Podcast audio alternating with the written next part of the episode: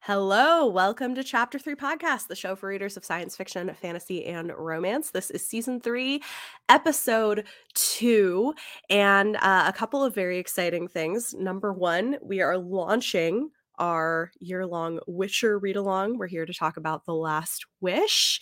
Yay by Andrzej Sapkowski. So we're going to dive into that. But also, very exciting announcement. Thanks to all of you. We are now officially monetized on YouTube. Yay. So thank you so much to all of you. Uh, you know, we've made like a dollar and 66 cents so far so it's very exciting but you know like moving in the right direction and um appreciate all of your support on everything that we do and yeah like onwards and upwards. So we're here to talk about The Witcher. Yay. I can't believe you did make a toss your coin joke while you were talking about money. You're oh fired. yeah. You're totally fired. It's it's your job. Please do. Tell everyone about our Patreon, Leanna. I mean, you were just talking about monetization. That is also coin related. Absolutely right. It was a missed opportunity. It truly was. So if that's any indication of how this podcast is going to go, guys, don't watch this. It's terrible. We don't know what we're doing. Missing Clearly. every opportunity Missing for missing every opportunity for all of the jokes. But if you do want to toss a coin to your podcasters, you can also do that. Um, hi, we've got some people here. Hello, hello. Glad Matt is saying, let the Witcher journey begin. We are very excited, and this will go up.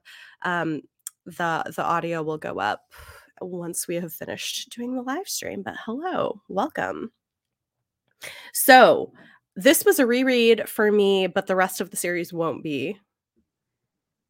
They're all How about you? for me, except for Season okay. of Storms. The only one I haven't read is Season of Storms. Excellent. Which I've heard pretty negative things about. So I can't say we're I'm gonna, super we're, excited we're about it. it All right, we're gonna do it. Should we do a recap of the reading schedule for the year for anybody who missed it? Sure. All right. So, in case anybody missed this, and I do have a comment pinned on our Discord channel now if you're uh, joining us over there, but we are doing The Last Wish, obviously, in January. And uh, then in February, we're reading Sword of Destiny. We're taking a break in March. And then we're reading Blood of Elves to Lady of the Lake from April to August taking a break in September and then coming back in October to finish up with Season of Storms. So, um, if you're joining in, that is the plan. Correct. Well done. Yeah. Thank you. Urza has read everything but Season of Storms as well. So that'll be new to all of us. I think because Season of Storms did come out so much like uh later than the rest of the series that I think there's a lot of people that are like, oh yeah, also that now. But it's like for a lot of people, they've already read the series, so that like when that came out, it's like, no, I was officially done with Witcher. Don't what is this now? Mm-hmm. right. That's fair. So how did you do with the reread? Is this your first time rereading this? Yes, first time rereading it. okay. Did you uh, have just, similar feelings? Um, yeah, I think I, I mean, it's it's always like slightly different, especially if your first read of something is pretty blind. Maybe not so if your first read of something is like something that you were like very like you had a lot of information going in the first time. Going yeah. in the first time, like all I knew was that the video games were based on these books and that people had said they were grim dark. I think may no, actually I don't think anyone had told me that the er, the short story collections were largely fairy tale retellings. I think I didn't know that. So when I picked up The Last Wish the first time, I was like, wait, is this Beauty and the Beast? Yeah. what? And so like this time, obviously, it wasn't that experience of like, oh, what? What are we doing? Um, it was like, oh yeah, I forgot how many fairy tales got retold in this. Um, so it's it's slightly different an experience, but um, yeah, I remembered the like I recall this book being fun, engaging, violent, interesting, thought provoking, funny, um, and it was all those things the second time as well. Yeah, Yeah, no, it, I think it was interesting for me too because I similarly read this going in knowing very little and then rereading it. I've now seen the television show, I have a lot more context. And your look at the TV show. But I will say, I think I had a better time rereading it. I enjoyed it the first time around. The fairy tale twists were fun, but I think I picked up on a lot more of the nuance and detail this time just because I think I I understood a little bit more about who these characters actually are and what the world actually well, is. maybe I should say that. It was um I didn't even think about it. Um and well, I'm thinking about it now. that this time it was a, a different experience because um similar to it's not it's been 5 minutes. Uh first law where when you go back and you reread it and like because he has a habit of like taking characters that were like you know just there for a scene or just there for this one like bit and then coming back later and being like why don't i just give may give that character a whole plot line in a later book? And so then like if you've read the whole series then when you go back to the beginning some character that is appearing in a scene that the first time you read it you're like uh, some guy. Um mm-hmm. now like some guy is somebody that you spent quite a lot of time with in later books so now you're like suddenly a lot more like paying attention to some guy because they became someone more important later. So like in having read the entire witcher series now um, going back now and reading The Last Wish, there he does throw out a lot. And this mm-hmm. year, like this is like uh, I don't know if all editions, this one's I guess this one doesn't. So that answers the question. Not all editions say introducing the Witcher, but like that's what the Last Wish is kind of intended to do. That's why people mm-hmm. say to read it first because it's like here's the world, here's Geralt, here's what a Witcher is and does, here's how the elixirs function, here's the kind of beasties that are in this world. It's like a big sampler of what you're going to get in like the world of the Witcher, right. and um so it not only throws out a lot about that but like there are a ton of names that like i know the first time i read the last wish i was like who? Mm-hmm. i don't know any of these people and so then now that i've read the entire witcher series there's a lot of names for the people that Ger- geralt is interacting with. In the stories or also there's a framing device throughout this whole book where like we keep circling back to like the quote unquote present day for at least this book where he's right. like where he's where he is presently for this book um, so then like the people he's talking to then. So like the names, they're not like nothing to me anymore. Now I'm like, mm, I know that name. I did not know that name when I read this the first time. Yes. Yeah. No, and I had a lot more kind of visuals in my head too. Uh, one thing that I will say about this that really stuck out to me that I know we because I know we have previously done an episode talking about the Witcher show.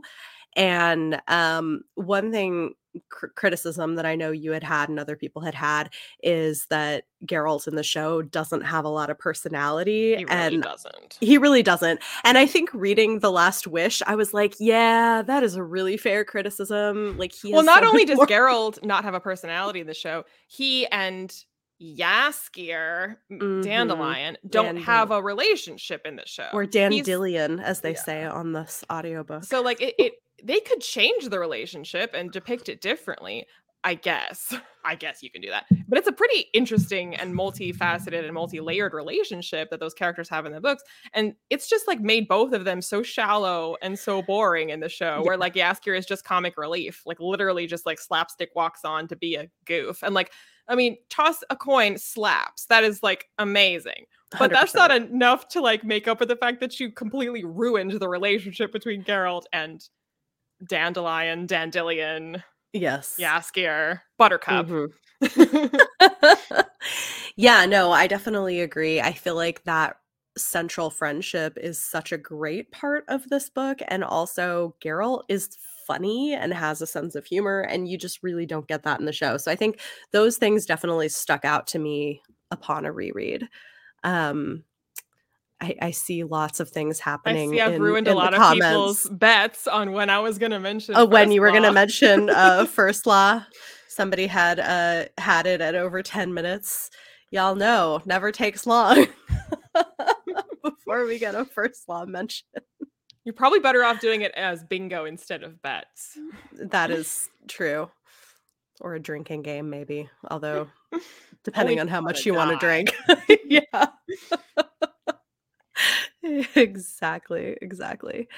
Uh yeah. We have somebody saying Witcher 3 is the best of the games, books, TV show. Maybe maybe at some point this year we should take an have an adventure and try playing Witcher 3, Leanna. I have tried playing Witcher 3.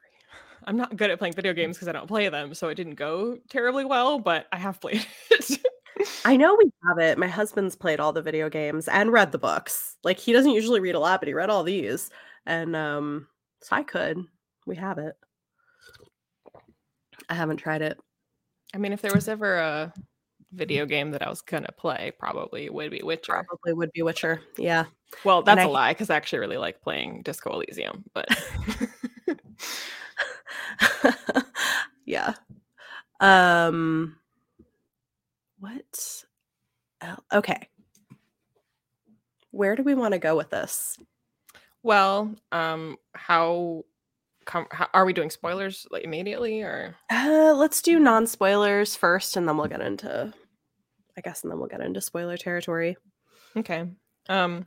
Well, I mean, I've read the whole series except Season of Storms, okay. but for you who has not, um, I don't know. When you read The Last Wish both times, did you feel like this was a good introduction? Because that's how it's pitched. Just like this is what you got to read first to like get mm-hmm. your taster, to get your sampler. Like, do you feel? I mean, it's kind of hard to say, I guess, until you start reading the series. You're like, oh, I did need that. But like having just read that, do you feel like, oh, I feel well versed and introduced. I'm ready now to like start the series or no? I mean, I think so. It's I, again, it's hard to know for sure without reading the other books, like what my opinion would be on a reading order. But I definitely think The Last Wish is accessible without having read anything else, especially because it is mostly fairy tale retellings. Like you kind of have some if you know if you're familiar with that you have some knowledge going in and i do think it does a pretty good job of introducing you to Geralt to certain things about the world and what he does and what some of the characters is. what a witcher is uh so yeah like i wouldn't say that i fully grasped everything i think rereading it after seeing the show i get a lot more out of it um than on Do a first think- read the framing but device is helpful or unhelpful? It's fine.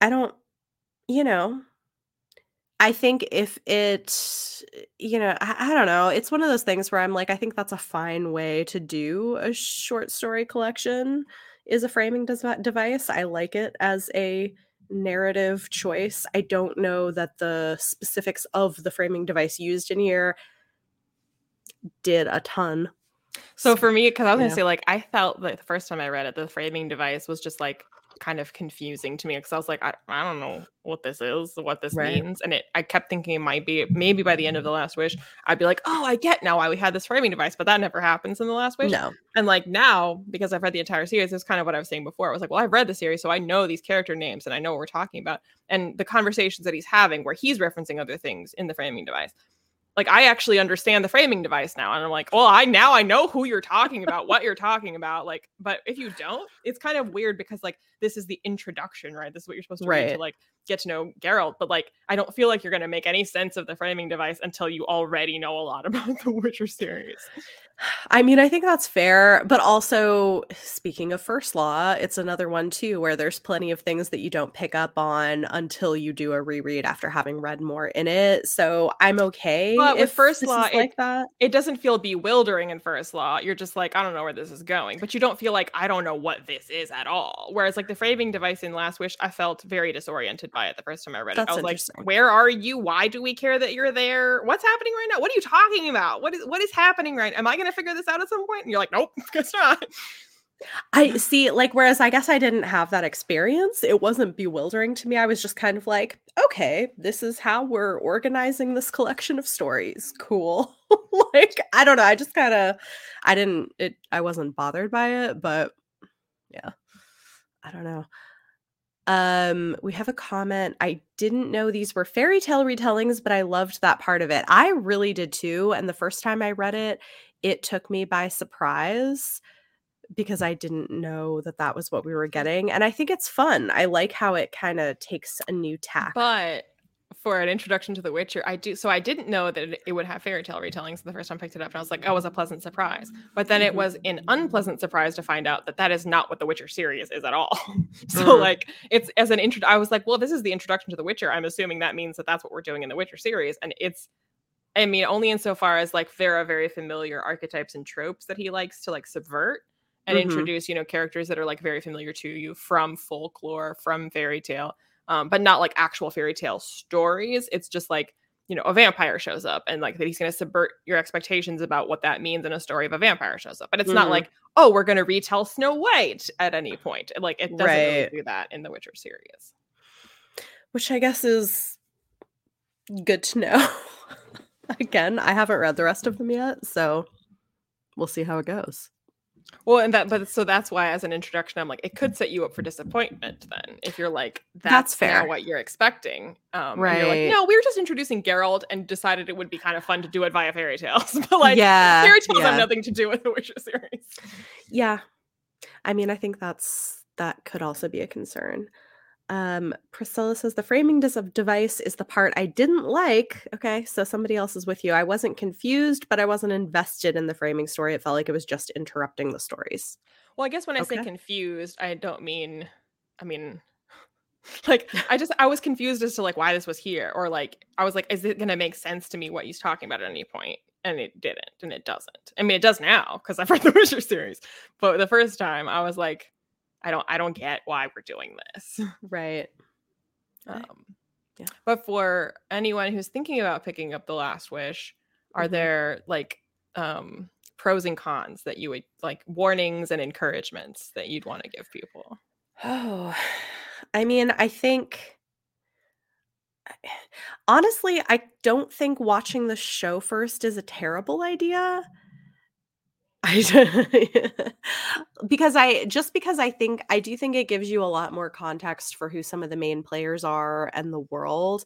And even though the book is different in some ways, I think depending on the kind of reader you are, I think having some of the visualization and like the deeper knowledge of some of these characters in the periphery could be helpful. At least for me, I feel like it helped me get more out of it on a second read. There's a lot of noise in in the street outside. Oh, Um, I was like thinking about how to answer, and then there was also noise. Um, but um, I mean, I guess, but I at the same time, I feel like I feel like because they do change so much in the show that if you're already going to be kind of overwhelmed by everything that's thrown at you in the Witcher series, and then if you are also further confused by the fact that you've been given a mistaken first impression of what is going on by the show, and you have to unlearn that and relearn what is actually going on with an equal amount of threads and plots and characters, like that might be more work. maybe. I guess it depends on the kind of reader you are. I I liked having the show as a reference point, but I mean, I don't know. Um I mean, in particular, they like mess so much with the timeline of things with Geralt and Ciri that Yeah. and Geralt and Ciri is the like bedrock on which the Witcher series is based. And because they Mhm. mess with that so much, I feel like it would be quite confusing if you're going with like the show first and then you go into the book expecting that. Maybe. I guess I I guess part of it too is that I knew that the show wasn't a one for one. So I guess like I don't expect adaptations to be exactly the same as So see, you read Last Wish, then saw the show, then read True. Last Wish again. But if you had just seen the show first, then that would just be like your intro to stuff, as opposed to being like, well, I know this is different. I don't know. A lot of people are saying they played the video game first, which is interesting. Um, Cats reads Cats read books said since I played Witcher 3 first, it wasn't confusing confusing because I think most of the stories read like or are quests in the game. Someone else also said that they did that first. Um and someone saying same with playing the games first. So I don't know. I like it's kind of a toss up, it seems like. Well, and this is Okay, where 'cause the- Priscilla. Oh, this is interesting. Priscilla said, I'm caught up on the show and agree, having watched it adds some interesting elements to reading the books. Then again, I'm not usually bothered by an adaptation and a book being totally different. So I don't know. And a lot of people are intro. This is a fair point, Urza, that the video game is the way most people got introduced to the books in the Yeah. first place. Well, it's Yeah. also I think it's more helpful than to play the video game and not watch the show as your introduction because I mean, being, speaking as an expert on the video game, which I am clearly, um, Clearly. but because the the story of the video games is not the story of the books, and so because of that, then the the video games serve to introduce you to where we are, to who we are, to the rules of this world. Without messing you up on like what the story is going to be, because the show is going to mess you up on what the story is going to be. I mean, mess you up is such a intense way of putting it. I don't think you understand how intensely convoluted the story of The Witcher is going to get. So just buckle up. It'll be it'll it's going to be interesting cuz I I mean that's the thing is like yes, I had read The Last Wish before seeing the show, but I haven't read anything else. So we'll see. But I'm not expecting it to be exactly the same. I think I think the comparison is interesting too. And mainly, you're gonna pick up the last wish to be like, "Oh, Geralt has like a personality." Yeah. Whoa. Yeah. Who I mean, knew? who knew? No, he really does. He's he's hilarious. I was like laughing. extremely layered and three dimensional. Yes. That that as well. He's just like a lump with a sword. in the show. Oh, it's so upsetting. but an attractive one. But um there is a lot of discussion about the grim darkness, about the sexuality and sexual content and the Mm, mhm. objectifying of women and things like that. So I don't Yeah. know thoughts about that. yeah, I mean, I guess I have mixed feelings about it. It's there were definitely moments that I was kind of like, "Mm, okay. But then there are other things where I kind of feel like, well, there's some degree of equal opportunity for people being sexual and being sexualized. This is not the worst thing I've read. Um, there were definitely some like some moments that I was like, oh, good. Yeah. Casually mentioning that a 15 year old is like in a relationship with an older man. Good. Uh, but you know, I mean, like, but it's I guess to me, I was does this do this does this entire book series have a very male gaze? Yes, it does. But do, do I think it's sexist? I don't. And to me, there is a difference because like yeah. in like having a more like sexualized gaze at the woman's body is like present but to be a truly sexist book would mean to me that you utterly devalue the female characters and do not allow them to be characters in their own right and make their own decisions and and be sexually liberated equal to the men and they are. Mhm. and so like our author and our main character views women as like sexually desirable and describes that and so it's very male gazy but Mhm. the women aren't just objects in the story. They aren't just plot devices for the male character. They have their own arcs. And even as the series goes on there are so many female characters with so many agendas and so and they're very intelligent and they are Mhm. again very sexually liberated. And later on in the series we have conversations about menstruation which are things that male authors never want to touch. So it's like stuff like that where i'm like male gaze yes. Sexist no in my opinion Yeah, I mean, I think I would agree with that based on the limited exposure that I have where where yeah, I would agree with you. Male gazy, yes. So there are moments where I'm like, okay, do we need no. But I appreciate the fact that the characters, the the female characters feel pretty fully fleshed out for the most part. They're not just existing for to be sexual objects or like for the purposes of the plot of the main male character, which is where I really start to have problems with guys writing in fantasy sometimes. So, um yeah, like I think your mileage may vary. It's one of those things where I'm like if you're very sensitive to that, it might not be for you, but I well and like i said to me i draw a distinction between a male gaze and a sexist writing but I, i'm Mhm. sure for a lot of people they wouldn't draw that line and just say if it has a male gaze it's sexist which like Right. i'm not going to say you're wrong that's just not how i view it and i that's not my experience of reading something i have you know it- there's like I don't know, there's multiple checkpoints and layers to get there. You're like, I have a male gaze, Yeah. noted. And if through this male gaze we continue to then treat people like objects that we view with a male gaze, okay, now we're in sexist territory. But but for me, it has to like go through several like sort of steps like that. And for some people, which is valid, like if you don't want to read something that views women fairly sexually on a regular basis, because that you don't like it, you object to it, you find it uncomfortable, you think that that's wrong, whatever, like that's valid. But for me, there is a distinction to be made between like that gaze and the ultimate handling of characters as a whole. Right. No, I would definitely agree with that. I, you know, I don't think this does the. I, I also probably have a little more grace for things in fantasy if I'm otherwise happy with some of what it's doing. Whereas in a more contemporary work, if eh, I, I have less patience for things like, for instance, not doing a good job of handling sexual violence towards women, things like that. Like this doesn't do a great job with it, but it's eh, you know, like so I can see why there would be criticisms of it and I could see why there might be people who wouldn't want to read it for those reasons, but it's it's like right on that line for me where I'm like I'm I'm okay. Well, and as you say, it's certainly not the worst I've read before. So, like, if somebody no. objects to it, like, that's valid. But I right. hope that person also objects to the many, many other fantasy series that are equal to or worse than this in yeah. that re- respect. Agreed. Okay, maybe let's take a quick look at the comments on this because I think this could be interesting. Priscilla said, "Oh, I think this was about the earlier conversation. Hold on. Um, Urza loves that he holds to his principles even when under pressure. Most of the main women in the series are more powerful than Geralt. Yes, which I think is is interesting.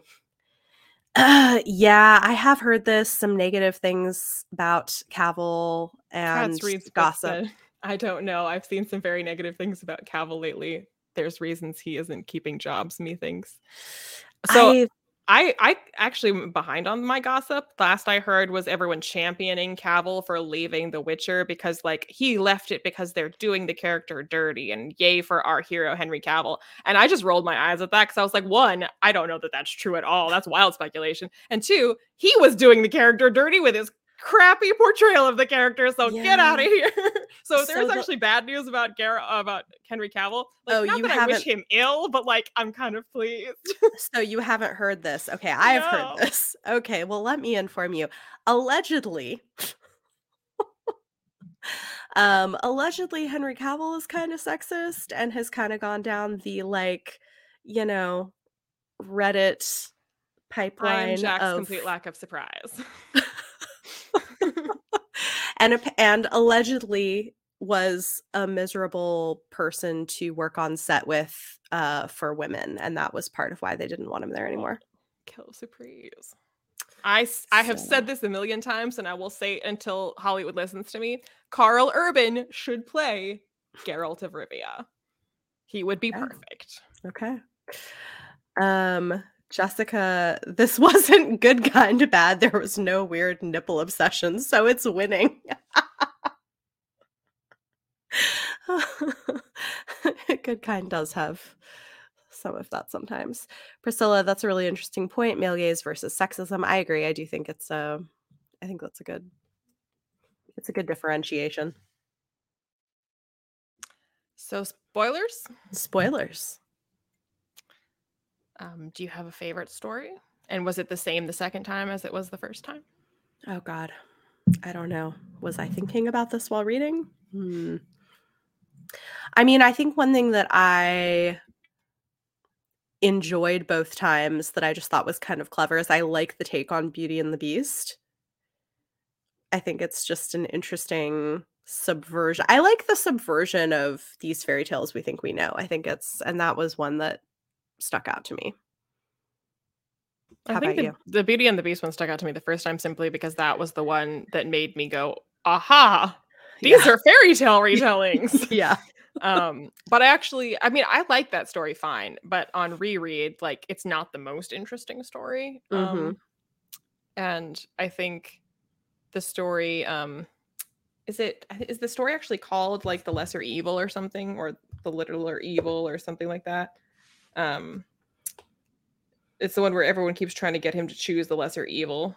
Oh yeah. Oh, it, it's called the lesser evil. Okay, the lesser well evil. Well yeah, done. That one, yes, that one is really interesting. well, I think that's the one that also is the most. Um, it is the most interesting to read in this book, but it's also the one that the most um, is an introduction to Geralt's moral compass as his own moral compass versus yeah. what what the rest of the world might think or what witchers in general might think um it's like when we're talking about this book as like this is a necessary introduction to the witcher most of it is like here's how elixirs work and i fight beasties and here i get paid for it and like that's okay well and good. But mm-hmm. that's the story where you're like this is an introduction not to witchers but to geralt. Right. Yeah well and i think that is something though that is a, that we see in other stories as well including you know the one with like the the child surprise whole thing um I think that So that's the one that's probably the most important as an introduction to the story of the right, series. which I know because of the show. of the show. yeah. Uh yeah, but I I think that's that holds true there as well. And I always find it interesting the moments where people make assumptions about who he is because he kills beasties for money and he's like, "Uh yeah, no, I have a code of ethics and I don't just do whatever people want me to do even if you are royalty." I really like Geralt a lot. But at the same time, he's not like. I mean, I don't know. I don't know what you mean when you say you like Geralt. I would say I Mhm. like reading about Geralt because, like, I don't necessarily always agree with Geralt. He's not a character that's like a hero that does the right thing and we love him and we stand. I just think he's a very interesting character with a lot of layers, and I like following his story and I like seeing what he's gonna do and how he reacts to things. So, like, it's you know, he's not like an awful character like a lot of people in First Law, but it's like similar to First Law, where I'm like, when I say I like these characters, I don't mean that I like these characters. I mean that I like reading about them. I guess with Geralt, I'm like, I like reading about him, but also I think he would be entertaining to hang out with. Like, I'd be friends with him. I think he's funny.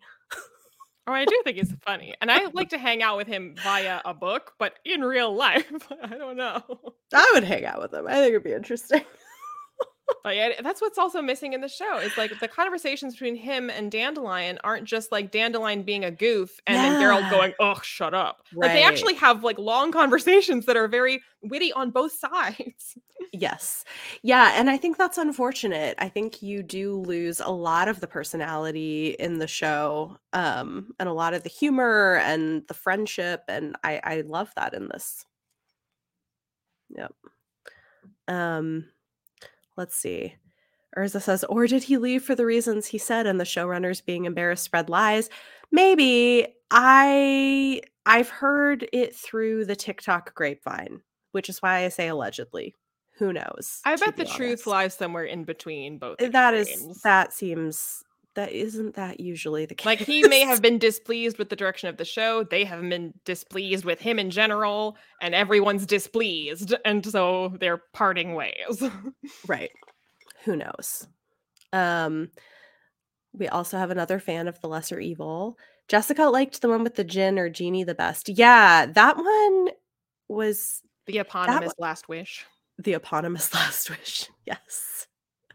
No, I liked that one too. I also think it's interesting seeing his relationship with Yennefer, which comes But as uh, Urza one. says, meeting Yen is important, and that is important in that story. But Mhm. in that story, you also do see how much he cares about Dandelion. It's not. I mean, everyone's like, "Oh, that's the Yennefer story," and it is the Yennefer story. But it doesn't like it also further develops his relationship with Dandelion. Yes, I agree with that. You get both. And I hate Um, that too in the show that because they did the last wish in the show. And Mhm. the way that once again, like he acts like it's just such a burden to have to deal with the pain in the ass that is Jaskier, that he's gotten himself into a pickle and oh, I guess I have to help him. Whereas here, like Geralt is very, very worried about Dandelion and he's like gonna Mhm. do move heaven and earth to help Dandelion. Yes. Um, which is, you know, we love a bromance, which is really what you have between Dandelion and Geralt. They're I not like know. Yeah. Also, what a missed opportunity to have an on-screen bromance. I mean, really. Especially because the actor who plays Jaskier seems like a very pleasant chum to have a He does. with. It's true. It's true. Uh, Jessica, I agree with you. I also really like Yen.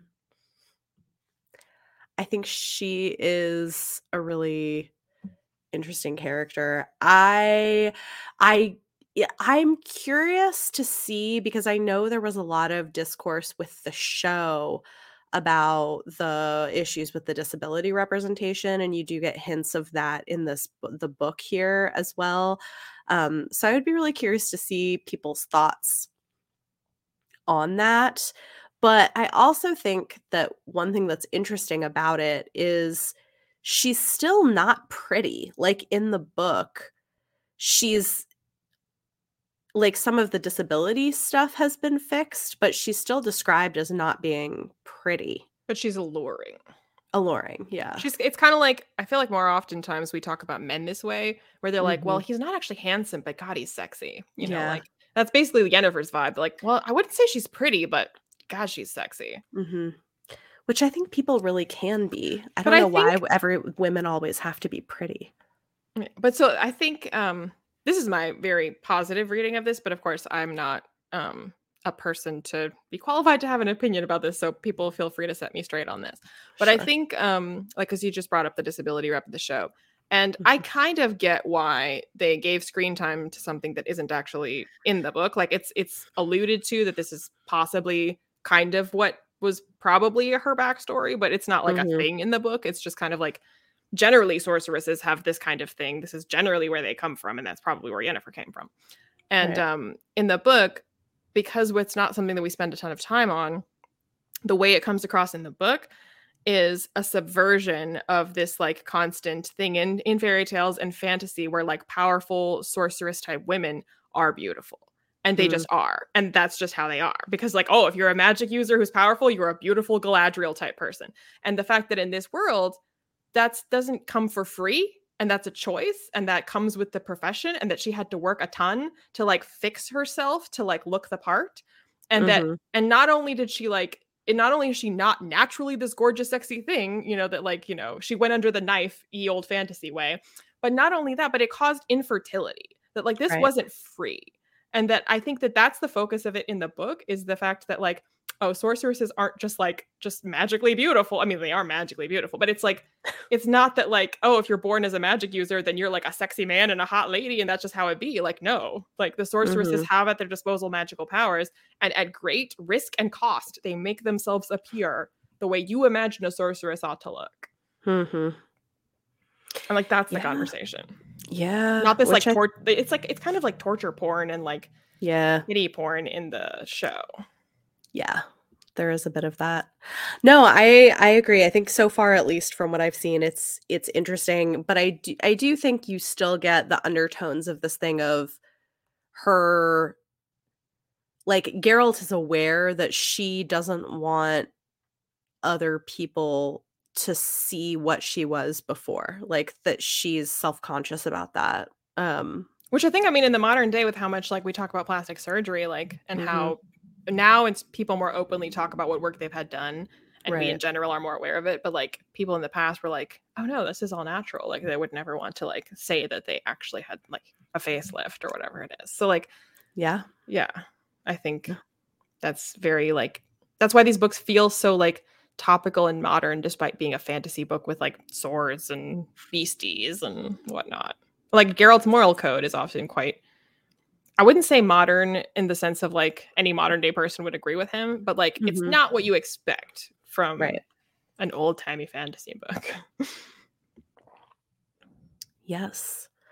Um And I mean that too. So like before I mentioned in the main series, you get conversations about menstruation. The fact that Yennefer is infertile and wants to do something about that, and that's like a major part of her character. Like that to me is why this these books like maybe there are some sexist things such as the Mhm. male gazy treatment of like women's bodies at times, but like the fact that we're dealing with infertility as like a main plot point for a main female character is like that to me like speaks to like considering women as human beings that have their own personal Yeah. problems and journeys and like her this is her priority more than like fucking Geralt. well, and I think that's the thing is that I like that she doesn't just exist for the sake of Geralt or for, you know, like there are the women in the story But don't exist. it would also be pretty sexist if Yennefer was the only female character that Yes. was like a three-dimensional female character and we'd be like, well, true. that's why Geralt loves her, but every other woman is just like right. and that's not true. There's a lot That's of not- yeah. powerful female characters in the story overall. yeah. Yeah. Uh comment saying I think one of the things I like most about Geralt is how surprisingly relatable he is. I didn't expect to feel so much sympathy for him. I would agree with that. Yeah. Well, and I think these books do a good job of like I was just going on and on about what Yennefer has to do to become the beautiful sorceress that she is. Right. But we do get, you know, some sense from the conversations that happened in the last wish about what Geralt went through to become a witcher. That that also didn't happen by accident or come free. Right. It there was a lot of trauma that went into it. Um, Urza says, I think it's the easiest way to get it across in visual media, just make them pretty instead of how a norm having a normal woman play a character that has that magnetism. Yeah, I mean, of course, in media, they're gonna that's what they're gonna do. the urge to bring in stuff from later books is real right now. we'll get there. We'll get there. Just wait. Give us some months. Uh, Jessica says, I think for how old this book is, the disability rep is pretty good. Okay. Well, I appreciate that. Um, I, I always appreciate your perspective on this, Jessica. I think it's uh, it's it's useful to hear from somebody who's kind of in that space. Um, but yeah, I mean, for the time the books came out, it's like because these were coming out when like when did the first one the release? 90s predominantly and then it's mainly the 90s and then like season of Mhm. storms came out in like 2013 Right. i want to say Yeah. The later Um, witcher books i think were coming out in the 2000s like we had moved out of the 90s by the end Yeah. i think i might be wrong But so I mean, this was the same time as some of these other big series. Then, like you know, Sword of Truth and Wheel of Time, and you know, Yeah. yeah. it's not ancient no, it's, it's still in our lifetime but yeah yeah. But also, I think you know, for for the time it was coming out, it's I don't know. I feel like i mean ah, even 10 years ago things weren't as like well handled right. the idea of even i mean i doubt Andrzej Sapkowski had beta readers or or Oh, yeah. sensitivity readers in poland in the 90s No. Yeah. Oh, thank you. Last Wish came out in 93 according to Goodreads. And that's probably the English translation, I'm guessing. No i think that's No. when it or is that the your Polish? Okay, great. 93. Wow. Yep. Other what other things do you want to hit on with this? I mean, I feel like a, there's so much and so little because it's like you can pick apart every single story and every single thing that they decide to do and what this means about Geralt's character, which would take 10 more hours. Right. Um, but to talk about something briefly, I can think of nothing that is like a quick, also, let's just briefly discuss. Um, well, I'd imagine it's hard too because I haven't read farther in the series. Like, so like, what do you like think I- this means? I guess I could say that. What do you think Yeah. this means? Um, I guess I would be interested to know. I don't actually Mm-hmm. know what you know about what the main Witcher series is about, and what do you think it's about? I I don't know. I mean, I know a little bit about some of the differences between what they've done in the show and what's in the book.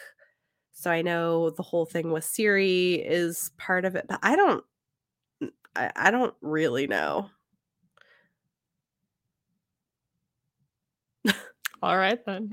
So we'll see. It's Any gonna be an adventure. what it's about? Uh, mean, so for me, like when I think of a series, even if I know very little about it, um, Mhm. I'll often like have an image in my mind of what I expect to like be the experience of reading it, and I'm often wrong, but like nevertheless, like I'll have developed in my mind an impression of like when I'm in that series, this is what it will be like to be in it. I think the thing is, is I've heard vaguely some reviews of the series where people say that it it ends up feeling sometimes a lot like reading about European history. So I guess I know that. So my I got so I don't know that I have a lot of expectation. I hope to see more of these characters that I think are interesting. So Geralt, Yennefer, see their interaction. I mean, I just like th- those are the things that I'm enjoying. Other than that, I don't know that I have a ton of I don't have a ton of expectations going in. I'm trying not to. That's fair. Riding the countryside and slaying beasties and political stuff happening and magic. I don't know. I mean, that's like I mean, the short story collections this and Sword of Destiny are fun because they are more Mhm. adventure of the week. yeah. Which, like, honestly, I think the show would have been better off making each episode an adventure of the week instead of like trying to make it Game of Thrones. And it's like, it's already a convoluted timeline. Like, just make it adventure of the week. It's fine. That's there's a reason the book is structured that way. Like, because Mhm. it's much more digestible. what are you doing? I don't know. yes. Uh, Urza says we'll meet Triss in the next book too. Um, we will meet Triss, I believe, in the next book. Exciting. She's an important character as well. Yes. No, I'm excited to finally get to them because they've been kind of on my eventually want to read list for quite some time. So Yeah, no, they're they're meaty books. Like it's Mhm. honestly like having read the whole series, coming back to the Last Wish is like, oh, this is so nice because like by Tower of Swallows and Lady of the Lake, it's it's a lot. yeah. it kind of, in my opinion, gets a little away from the author. So like it's just kind of a lot. Um, Yeah. So Last Wish is like nice and tight and like straightforward, and here's the adventures, and here's the moral qualms, and some food for thought, and we're done. And it's like, oh, that was so nice. So you're saying future episodes will have a lot more to talk about. it's well, either that or not because like i just said like we could pick apart every single story in this book and we Mhm. can do a podcast episode on each story in the last wish to like really Right. like dive deep um or to do an overview like i don't know it was good. So like towers falls and lady of the lake we're either gonna like have to talk a ton about it all or we're just gonna be kind of like well that was a lot. Yeah. i don't know where do you want to start? There are some interesting okay, I guess one story in this that I do want to talk about because I think it's it's just so interesting because you get a reversal that like okay, so the one about um the guy who's I don't I don't know what it was called, but the one about the guy who's like in love with a vampire lady, demon type thing, whatever it is. well that's the beauty and the beast one Yeah. So I guess one thing about it, right, is that like he's the beast, but she's a monster. But then also he kind of is because he became a monster because he sexually assaulted a nun. So it's like, yeah nice happy story you know. I just think it's interesting because it's like I spend a lot of the story being like feeling bad for him. And then I'm like, hmm, hmm. i mean you I mean, basically You know? all of them have reversals. I mean, the, actually, I, where I thought you were going with that was the story about the king who wants someone to like not kill his beastie daughter, but save his beastie daughter. And everyone is like, "Well, that's impossible." but he's like, "Oh, some someone's come and told him that it's possible to save her, and so now he's decided that he doesn't just want her slain; that you have to try and save her." right her when is his, her his incestuous daughter that he had with his sister Yes, but then that's the reversal though, is that like when he's he's asking Geralt, it's like, tell me truly, it was it that it was incest? Is that what made her this beast? And Mhm. Geralt's like, no. But it's probably because you were committing incest that someone hated you enough to poison your daughter and curse her like this. So in a way, yes, incest caused this, but not in the way that you think or you meant. Yeah. Yep. And so like I liked that because it I feel like that is kind of the grain of truth in fairy tales where it's like there isn't an actual curse and yet the story remains true because what the curse represents is hatred and acting out against somebody and that did happen. yep. Yeah agreed. Let's see jessica says you need to take into consideration that back then disability was really scorned. We didn't get the ADA until 1990 wow yeah my mom had to almost sue the district to get them to accept you into public school. Wow. That's that's intense. I mean good for your mom honestly. Um i didn't realize it wasn't until 1990 the american disability act I have no idea yeah what that's good point legislation is like in Poland. It might be that they're more ahead of the game. maybe that would be interesting to know i have no idea jessica saying so this rep was good for 93 good to know thank you um everyone's favorite or least favorite did you have a least favorite story i don't know if i had a least favorite. I mean, just favorite. the framing device is my least favorite. Fair enough.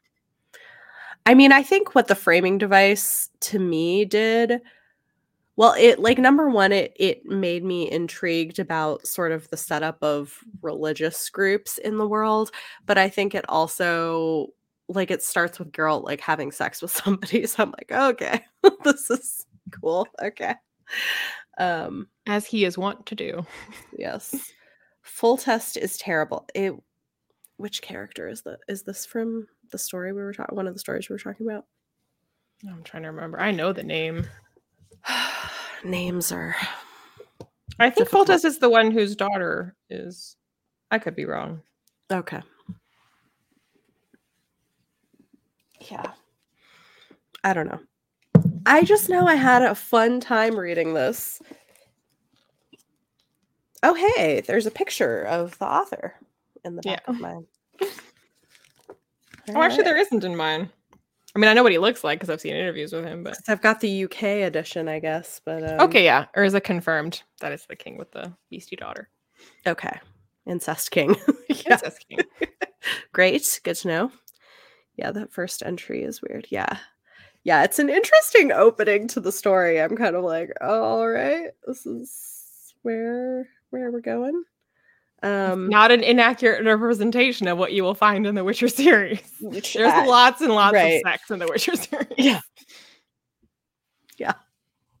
I did think it was kind of funny in this the the last wish where they're like, "Oh, are they okay?" Like I hear groaning and they're like, "Oh, nope, let's just leave them. they're okay." uh it's just there's a lot of that. It was funny. I had a good time with it. It was enjoyable. I'm excited to keep going. Jessica didn't have a least favorite. So, yeah, I think uh, that might about cover the last wish. We are going to do on my radar, where we'll share recent and upcoming book releases in sci fi and fantasy and talk a little bit about what the next episode is going to be. Unless we've got a couple questions here, I might cover this. But, um, and this year, you're getting our sci-fi fantasy recommendations for the month in the episode with Leanna and romance Rex in my episode with Izzy. So And Witcher related bonus content. Oh, yes, good point. Patrons will get bonus content. So, Leanna, do you want to tell them what what is our patron bonus content for this episode going to be? For this episode, our patron bonus content will be uh, talking about fairy tale retellings and the history of fairy tales. Yeah, it's going to be fun. So, if you're interested, you can join. You can get access to the bonus content for as little as $5 a month if you want to support us. Um If you want okay. to toss a coin, toss Bethany, a coin, you're totally to- fired. why did you were I didn't reference money. I didn't talk about money. If I had, I would have. I would have been like perfect opportunity to talk Oh about God. coins. But you're you're wearing the shirt. That should have clued you in. You're the one Toss looking at me. I'm not looking at me. It's true. Toss a coin to your podcasters, y'all. I'll work on it. I'll work on it. Okay. Just sing it to um, yourself all day. sing- yes, that's. I'll just have it on repeat. Okay. A uh, couple comments before we wrap this up. But Foltest is the incestuous king. He is terrible, but he's also only still trying to save and protect his daughter. Fair point. I never feel sorry for him, but I sympathize with his not wanting to give up. Yeah. And his daughter is the innocent and all that. Yeah. What do we think of the wish? Oh, of him tying his life to Yennefer's.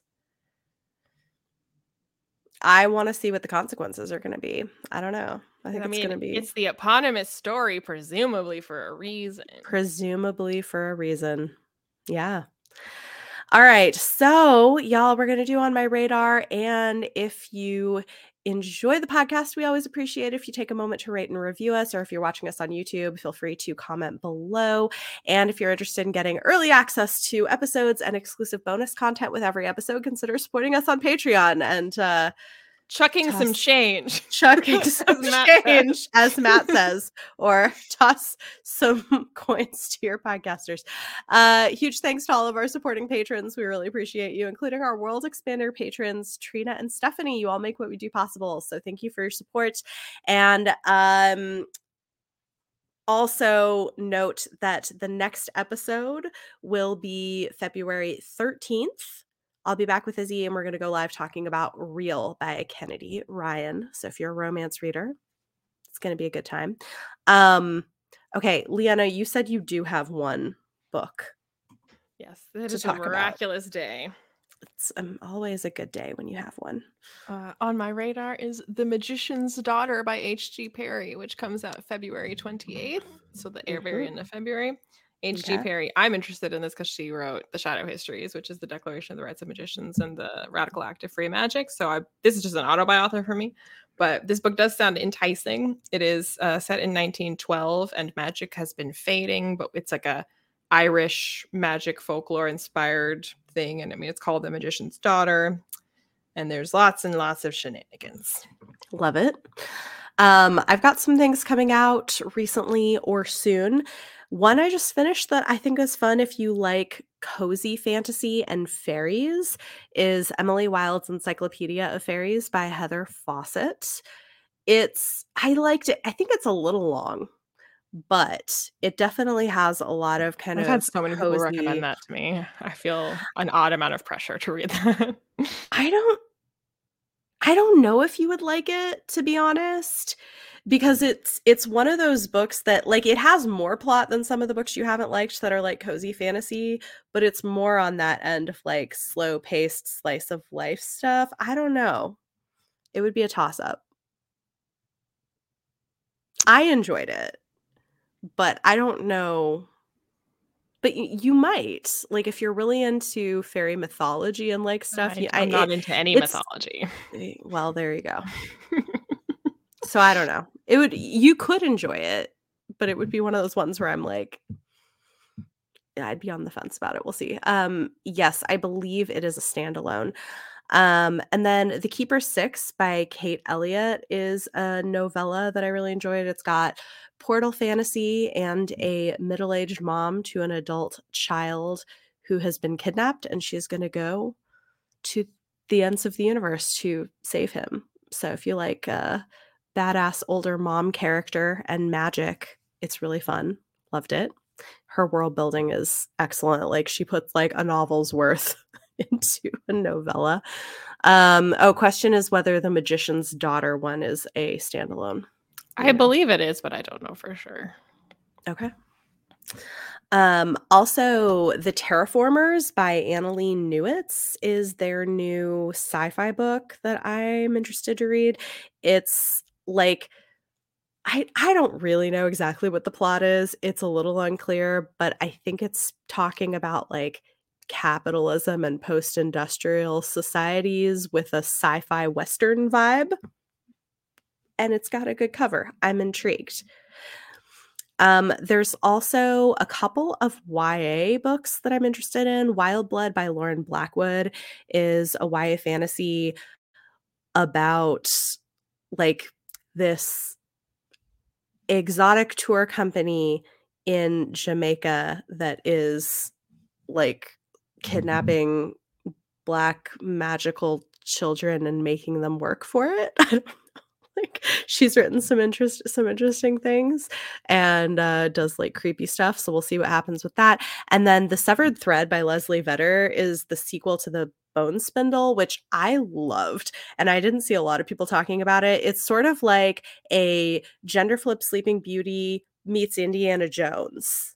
And it, it's just a really good time. I had a lot of fun with it. And the sequel is coming out. And then the last book that I'll mention is Don't Fear the Reaper by Stephen Graham Jones. So if you like horror and you like Stephen Graham Jones, the second book is coming out in February, and I'm excited. I have it pre ordered. I too am waiting for Ferro Maljinn the early years. Thanks, Matt, for reminding us that we should be demanding a Ferro prequel from Joe Abercrombie. Good luck. But I viewers uh, that I would also like to know what she did after the trilogy. yeah. That's fair. All right, y'all. Well, thank you so much for joining us for our first Witcher episode. This has been Chapter 3 Podcast. We're your hosts, Bethany and Leanna. And you can follow us, as always, on Twitter, Instagram, and TikTok at Chapter 3 Podcast. And you can find us on our individual YouTube channels. Check the um, video description on YouTube and the show notes if you're listening on whatever podcast platform. The next episode will be available in two weeks. No, well, uh, no, the next episode will be February 13th, which is about two weeks, but we've moved from every two weeks to bi monthly. So, um, and bonus content for patrons will be available in the next few days. Thanks for listening.